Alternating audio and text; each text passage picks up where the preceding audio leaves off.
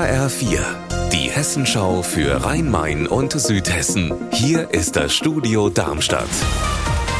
Mit Mike Markloff. Hallo. Wer an Heinrich Heine denkt, denkt an einen großen deutschen Dichter der Romantik. Wegen seiner jüdischen Herkunft wurde er bis zu seinem Lebensende von Antisemiten angefeindet. Das älteste Heine-Denkmal, das noch existiert, steht in Frankfurt und es ist heute wieder an seinen ursprünglichen Platz zurückgekommen. HR4-Reporterin Sandra Winzer, es hat aber ganz schön turbulente Zeiten hinter sich, oder? Es ist ja 1913 schon entstanden und zwar damals auch hier in der Friedberger Anlage in Frankfurt. Ein junger Mann, der geht, zu seinen Füßen eine Frau, beide elegant, sie zeigen den Wechsel von Ruhe und Bewegung und Heines Bildnis ist am Sockel. Ja, und das Denkmal, das wurde von Mitgliedern der Hitlerjugend 33 gestürzt, dann wieder geborgen und im Garten des Städelmuseums aufgestellt, dann wieder eingelagert während des Zweiten Weltkrieges, danach in der Frankfurter Taunusanlage aufgestellt, eher unscheinbar. Wo genau ist der neue alte Platz und wie sieht die Feier aus? Also Jüngling und Frau und Heines Bildnis sind wieder direkt hier in der Friedberger Anlage, schräg gegenüber dem Hochbunker.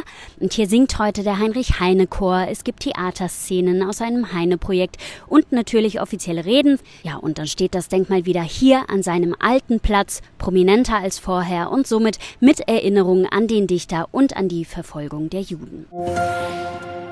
Im Hessischen Landtag wurde hitzig über den Hanau-Anschlag von 2020 und seine politische Aufarbeitung gestritten. Hintergrund ist, dass die Regierungsfraktionen von CDU und Grünen entschieden haben, einen Abschlussbericht über die Ergebnisse des Hanau-Untersuchungsausschusses erst nach der Wahl anzufertigen. Timo Kurt aus unserem Landtagsstudio. Was ist im Landtag passiert? Heike Hofmann von der SPD hat den Regierungsparteien sogar Täuschung der Öffentlichkeit vorgeworfen. Denn die sollte ja eigentlich vor der Wahl erfahren, was die Regierung aus den schrecklichen Ereignissen von Hanau gelernt habe. Besonders die regierende CDU verteidigt sich. Sie sieht in der Attacke ein durchschaubares Wahlkampfmanöver, das den Opfern des Anschlags nicht gerecht werde. Unser Wetter in Rhein-Main und Südhessen. Es ist meist nur leicht bewölkt. Aktuell zeigt das Thermometer 23 Grad an in Fürth-Lörzenbach im Kreis Bergstraße. Ihr Wetter und alles, was bei Ihnen passiert, zuverlässig in der Hessenschau für Ihre Region und auf hessenschau.de.